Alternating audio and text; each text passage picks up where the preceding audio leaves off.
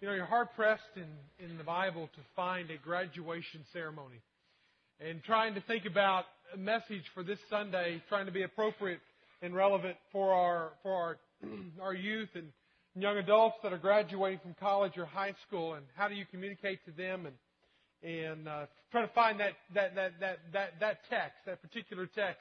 There's not one. There's not a graduation ceremony in the Old Testament or in the New Testament per se.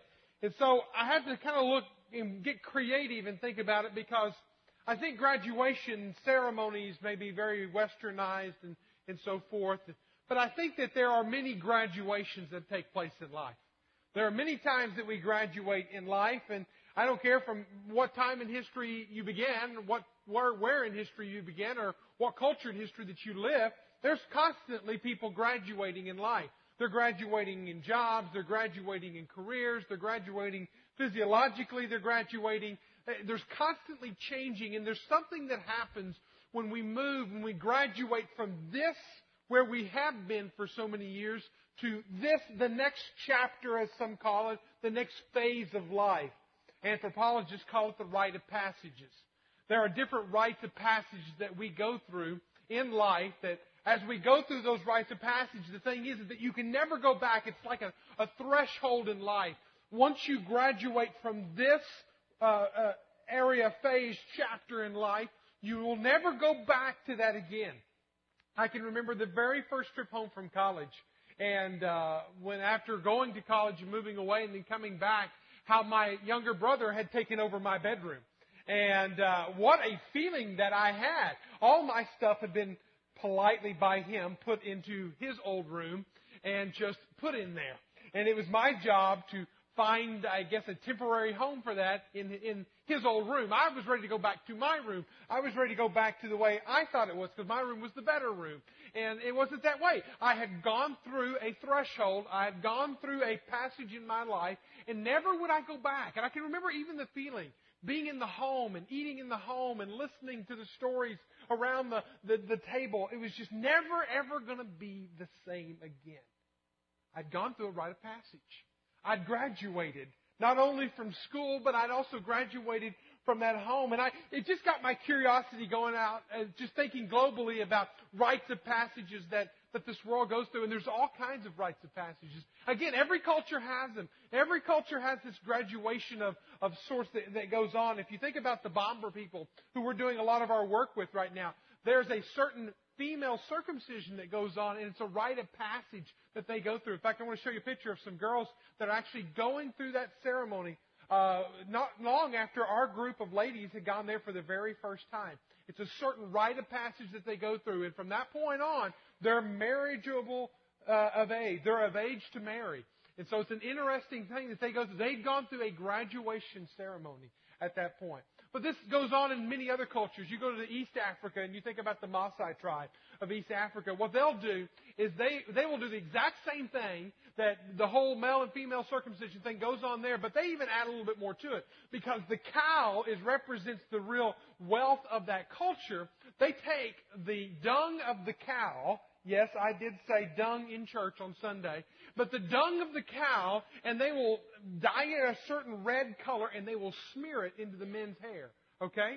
Now you gotta hang with me here because that's a sign of wealth. Okay? So these guys have matted into their hair, into these dreadlocks, this cow manure that is a symbol of this rite of passage that they're going through. But it doesn't stop there because an elder will then slaughter a black oxen in the village because their homes are made out of cow dung, and their hair is now done up with cow dung, and they smear cow dung on it. It's very much a symbol of wealth. And so they'll take this black oxen, they'll, they'll, they'll sacrifice it, and then they'll take the blood of that of that oxen and the, the also some some uh, some milk from from the oxen, and they'll mix it together, creating some kind of Maasai cocktail. And then they will drink this Maasai cocktail. You sick yet? All right. They'll drink this Maasai cocktail, and then the elder will spit it out across you. And you thought an, uh, uh, an ACT test was tough to go into the next stage of life. Listen, you got it in your hair. It's all, that's their culture. Again, it's their rite of passage. It's that threshold. It's that graduation ceremony into adulthood. It'll never be the same again in your life. You can go on and talk about the Jews and the bar mitzvah and how at 13 or 14 years of age they step into that becoming the son of the law and how they go through a certain ceremony and how, how indicative that is of their culture. Or the Kikuyu, also of East Africa, and how they'll take the placenta uh, uh, uh, from, from the birth of a baby and go out and bury it into an uncultivated field and then cover it with grain and grass to ensure the strength of the child and the continued fertility of the mother. These are all rites of passages. These are all graduation ceremonies that different cultures go through. Now, what is it about this that communicates to our graduates to, today? And maybe you say, I'm all long past it. That's irrelevant to me. You know, again, we are constantly graduating in life. It may be a job promotion. It may be a job change. These are all things that we go through and we'll never go back to what it once was. Maybe it's sending the kids out of the house and now you're entering, you're graduating, you're crossing the threshold into the empty nest.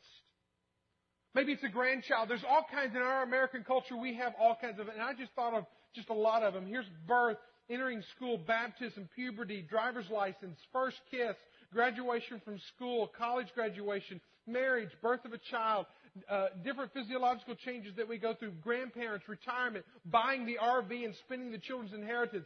That's something you go through in life. All of these are graduations that we go through that mark our life and that we look back on. But what is it that's beyond this? What's beyond the, the gowns and the degrees that we may get in life? I want to tell you a story from the book of Joshua, chapter 1, so you can find that chapter. You'll find it in the Old Testament. You'll find it as one of my favorite passages of Scripture. And I say that so often, but it is one of those that I go to again and again for inspiration.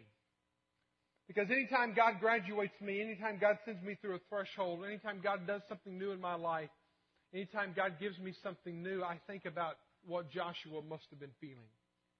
Because I think Joshua was feeling and going through a, a, a, sense of graduation. He was graduating from Moses, the Moses School of Leadership Development. Because he's been under the, in the shadows of Moses for so long. Moses, the great prophet, the great patriarch uh, of the whole, of, the, of our faith and wrote the first five books of the, of the Old Testament. I mean, he is a rock solid pillar. But yet shadowed by, by Moses for so long is Joshua in his tutelage, right under his wing. He wasn't a kid. He had grown up. He was a, he was well into his life. But now Moses dies. And all of a sudden, God turns and he looks at Joshua. He says, Joshua, you're graduating today. Now, he didn't say it in those words, but he states a very obvious fact because he looks at Joshua and in chapter 1, verse 2, he says, Joshua, my servant Moses is dead. Now, was this something new to him? Did, Joshua not, not, know this? I, I, don't believe that this was like a revelation and epiphany. I mean, I really believe that this was something that Moses, I mean, Joshua already knew, but now God is just bringing up the fact that no longer is the leader who once was the leader, who was once that patriarch, no longer is he around. And it's time for a new leader. And this new leader is going to be you, Joshua. You're graduating today. Take off the cap and gown and let's move on in life.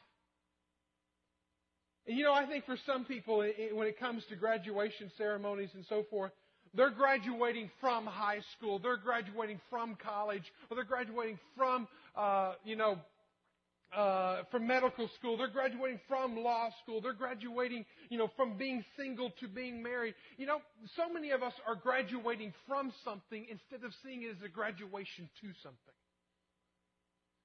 And here is a time in, in, in, in Joshua's life where he is graduating the Moses School of, of Leadership Development, and he is not just graduating from that school, he is graduating to something. And I, and I was thinking when I was out running yesterday and thinking about the, the, the message and kind of playing it in my mind, I thought, you know, I, I think about some of the friends that I had in, in, in high school. And literally, the highlight of their life has been, was Saturday morning when they got their name in the paper from the Friday night football game before. That was literally the highlight of their life. And that they stepped out into adulthood, and then we just had our 20 year uh, reunion last year, and some of them are still living in the dreams and the, in the visions and the victories of yesterday. And literally, the highlight of their life was 12th grade. What a disappointment. Listen, I don't want to be one who graduates from high school, from college, from seminary. I want to graduate to something. God, what are you doing? That's exactly what Joshua does. He graduates to something, and God says, Listen, Moses, my servant, is dead. I need you. So as I thought, look at Joshua's graduation ceremony here in this short commencement address, I have to think as you've moved your family from place to place, as you've changed homes, as you've changed jobs, as you've entered into relationships, what, as you've crossed through that threshold, what is God doing in your life on the other side? Or is everything that's been big in your life in history? In the pages of history? I hope not. If you look at Joshua, what are some opportunities that our graduates have today? Again, again, I'm not just talking about these graduates on the front row down here. I'm talking about you, the graduate of life. You're graduating from maybe you're crossing over a decade in your life this year. Maybe you're crossing over a stage, a period of your life from career to retirement. You know, what is it that you're moving from and through and to that you're going to? What is it, the opportunity that may be out there for you? Joshua had three of them. You might jot them down because you might find them as well in the next threshold of your life. One is there's the honor of leading others where they have never been. You will be given opportunity to lead others where they've never been. There's an honor that comes with graduation. We have the potential of being a leader. We have life experiences, we have educations that are on the back side of us that we can draw from, that we can build from, that, that we can use as, as catalytic moments in our life to build from, that we can actually have the honor of leading other people where we've never been, where they've never been.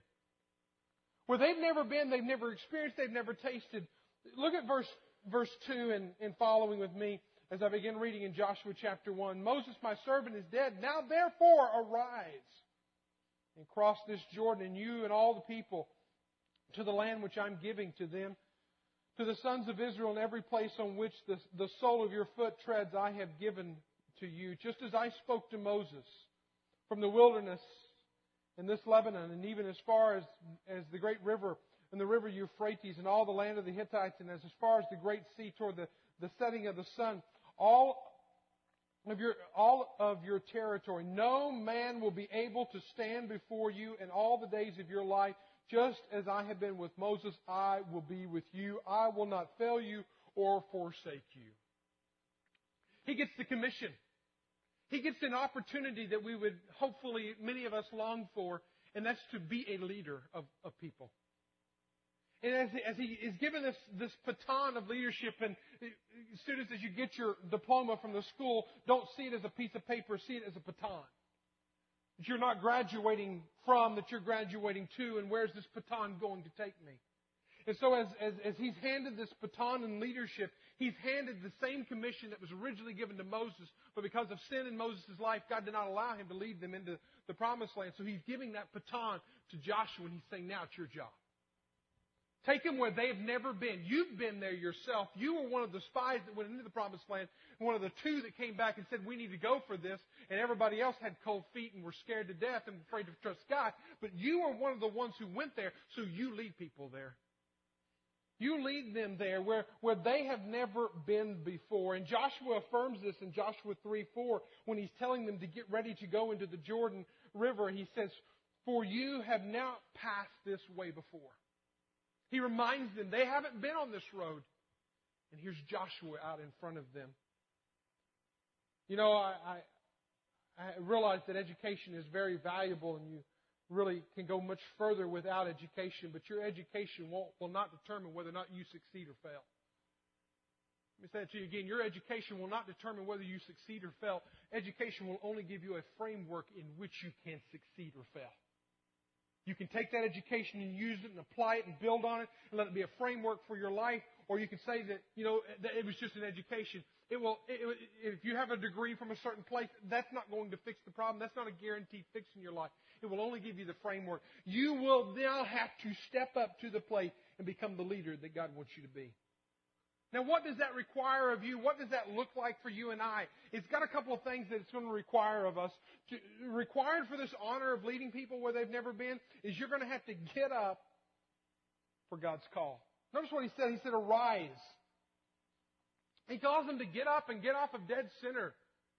He says, arise, my servant is dead. Now arise, get up, get ready. I'm going to do something. This is a, a call to activity. This is a call to, to, to quit setting still. This is a call, a call to get out from under the shadows of Moses. This is a call for, for leadership.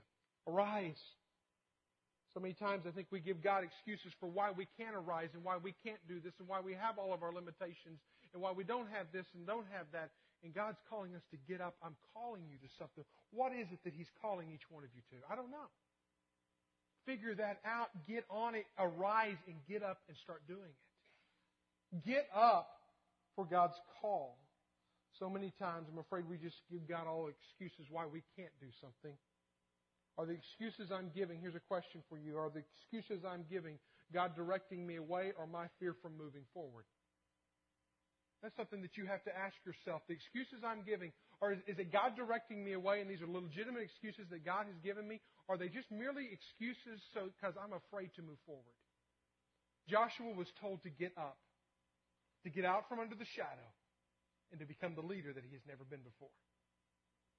Also, he calls us to step out to step out into God's direction. He says, Arise and cross the Jordan. He says all this in verse 2. Moses, my servant, is dead. Now therefore arise and cross the Jordan. Now that was a very specific place to go. He could have said, Arise and get these people off of dead center and take them somewhere. But it wasn't that. The call was to go to the promised land. The problem was, is that there was a swelling, overflowing, flooded Jordan River between them and the promised land.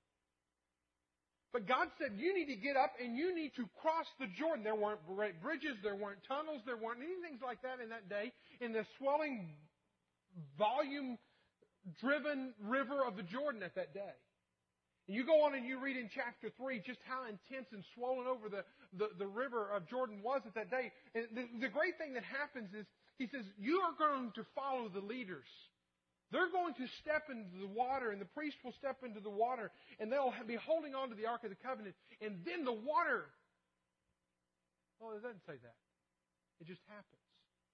See, the problem is, is we want to know all the steps in which God is going to provide all the way. All right, you're going to part this water, you're going to heal this person, you're going to fix this problem. When you show me all the answers, God, then I will arise and then I will go. And God just said, Get up, Joshua, and go across the river. But it's when they got their feet wet. Somebody had to get their feet wet before the water parted. When the feet were wet, then the water parted. You can read that in chapter 3, verse 13. The challenge for us today is, as God is calling you out of high school, out of college, out of wherever you are, maybe this is a job change for you. Maybe you're considering a job change. As you think through all of these processes of life, as you think about relationships, listen, what is it that God's going to use you to do to affect change in somebody else's life? He's trying to call them out.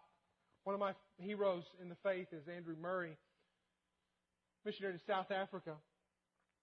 Said it like this whenever he was in the midst of God's will and he was struggling with God's will, because sometimes God's will is not very easy. He said it like this. He said, God brought me here. It's by His will I am in this strait place. In that fact, I will rest. The second thing he learned.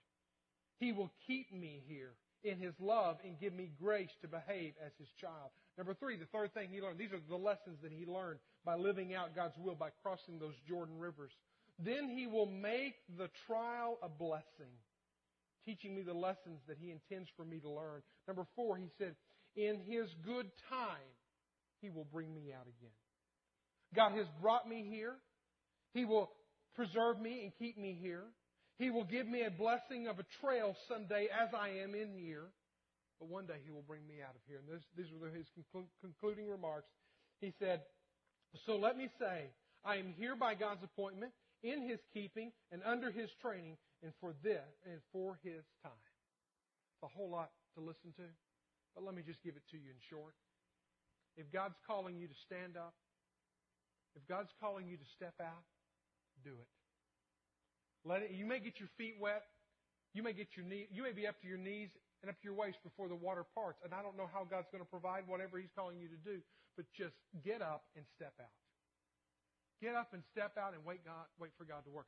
So the first thing that, that, that we see here is that there's an honor that we might be able to lead others where they've never been. But the second thing is that there is a challenge for leading where we have never been. Though, yes, yes, Joshua had been there, but he had never led a group of people there. In fact, he couldn't even persuade ten other guys to agree with him. And now he's going to lead this entire people of Israel. God challenges him. I used to believe that you can't lead if you've never been somewhere yourself. What's an entrepreneur do? An entrepreneur, he starts where there's nothing and he creates something. What does a church planter do? He goes into a culture that maybe he does know or he doesn't know. Maybe he knows somebody, doesn't know somebody. He's starting with nothing. He's never been there. God may take some of you down a path that you've never been before and it's not comfortable and it's completely out of your box. And Jared said it well when he was praying for you. That God don't let them be in this box. What is it that God may be leading some of us to do that, that we've never been and we've never done?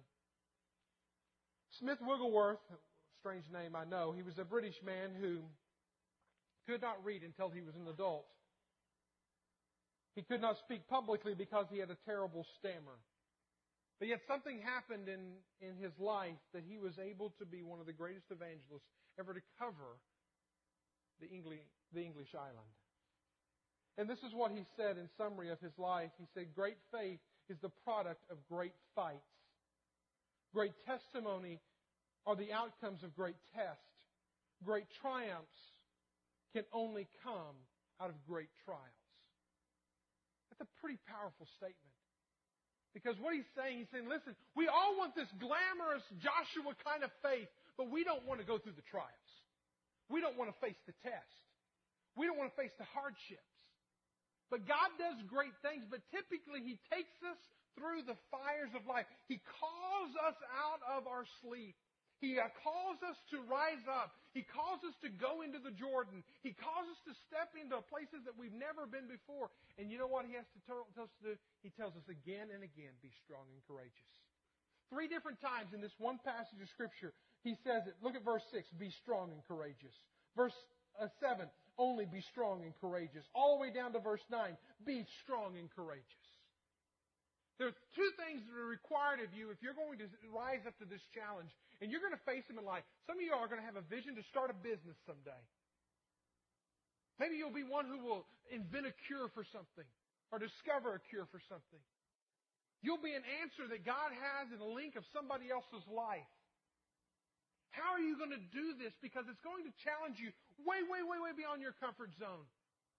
I'm going to say to you the same thing that, G- that God said to Joshua three times. Be strong and courageous. Be strong and courageous. Be strong and courageous. You know what the thing is about strength? Strength is uh, realizing I don't have the ability. I don't have the ability to do this. I need strength, God. I need your strength. Courage is? Courage is what cowards don't have. Courage is fear.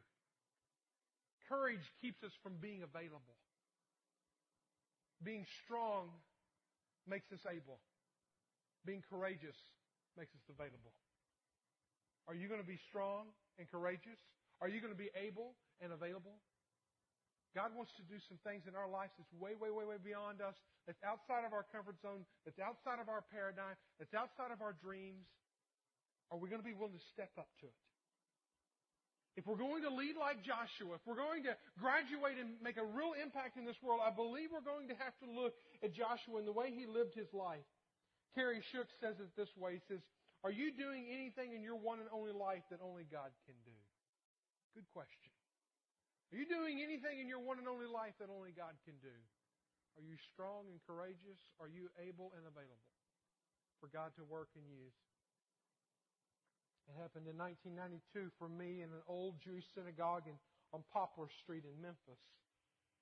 When I was sitting in seminary chapel one day and went in there like every other day in my heart, just ready to go through this, check this off my list and going back to class. But it was in that old synagogue where we were sitting for chapel and and Dr. Steve Wilkes stood up on the platform that day and began to tell about a story of what God was doing in a place called the Ukraine. I couldn't find it on the map if you gave me all day. Okay, he told me about what was happening in the Ukraine, the former Soviet Union. I might have at least got into Europe. Okay, that's about as close as I could have got because I knew where Russia was.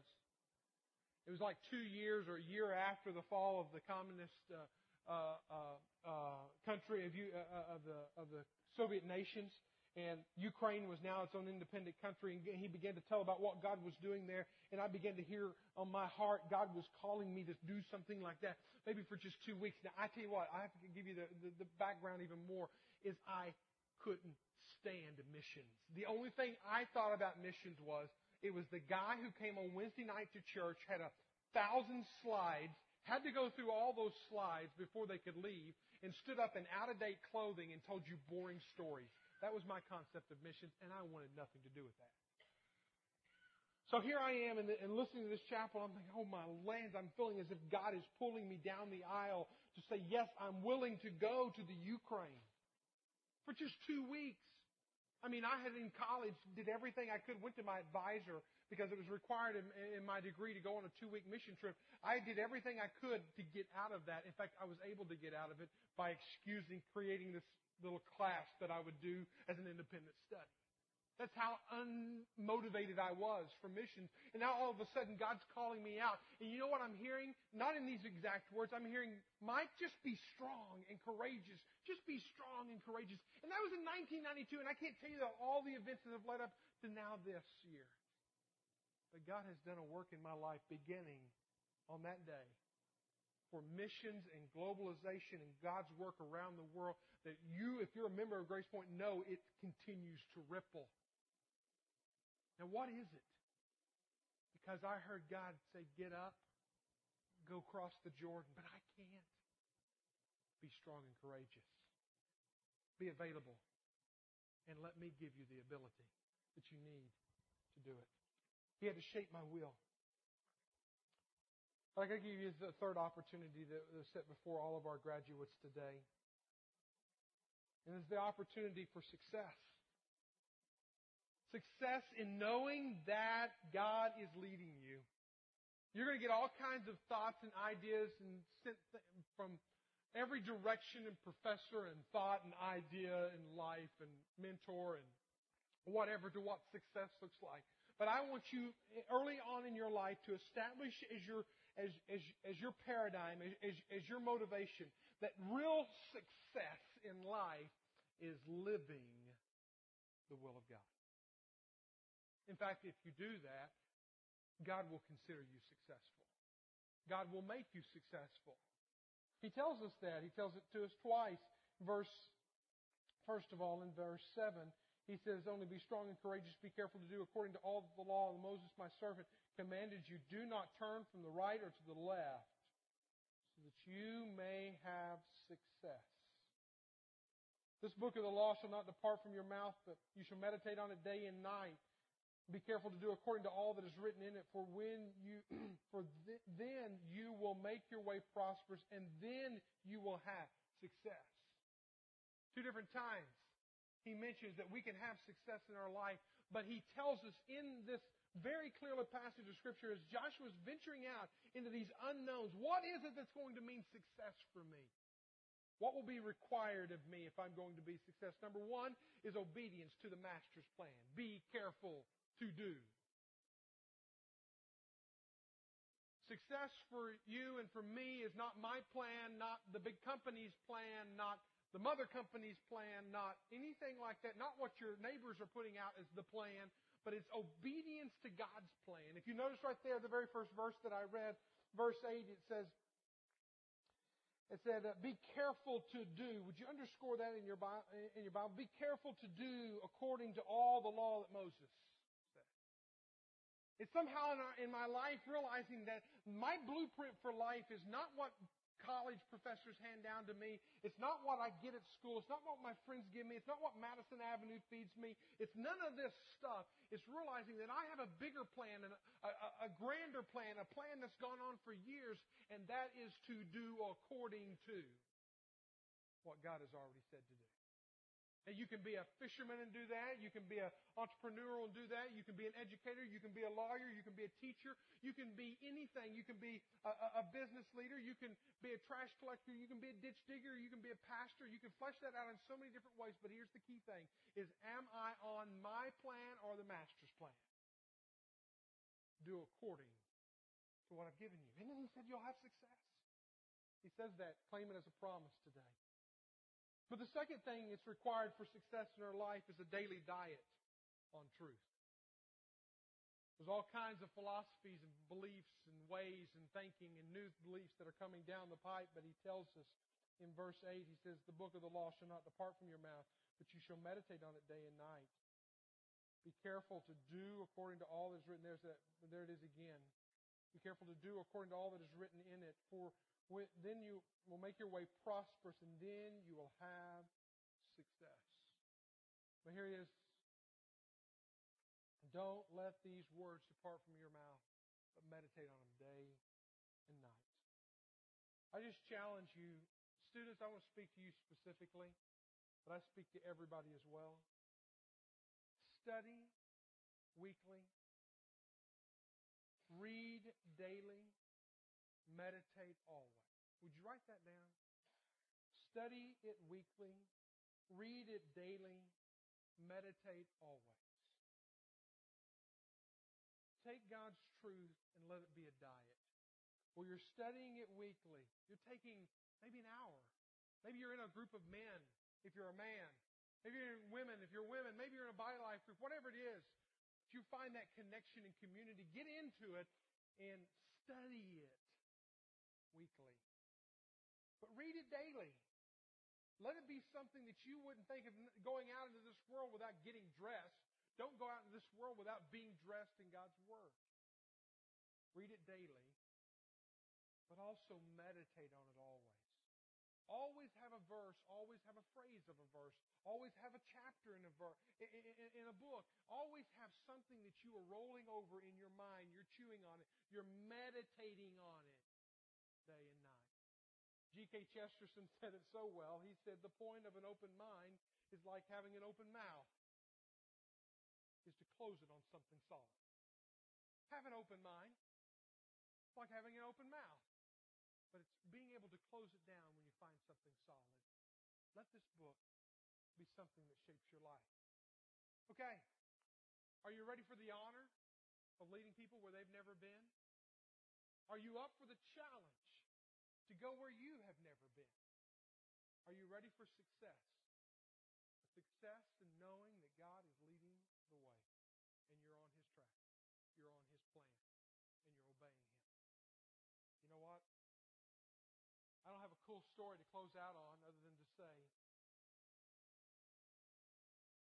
everyone in this room has a story of how they have messed up in their life of how they've chosen their own path and they've done their own thing and they've whatever.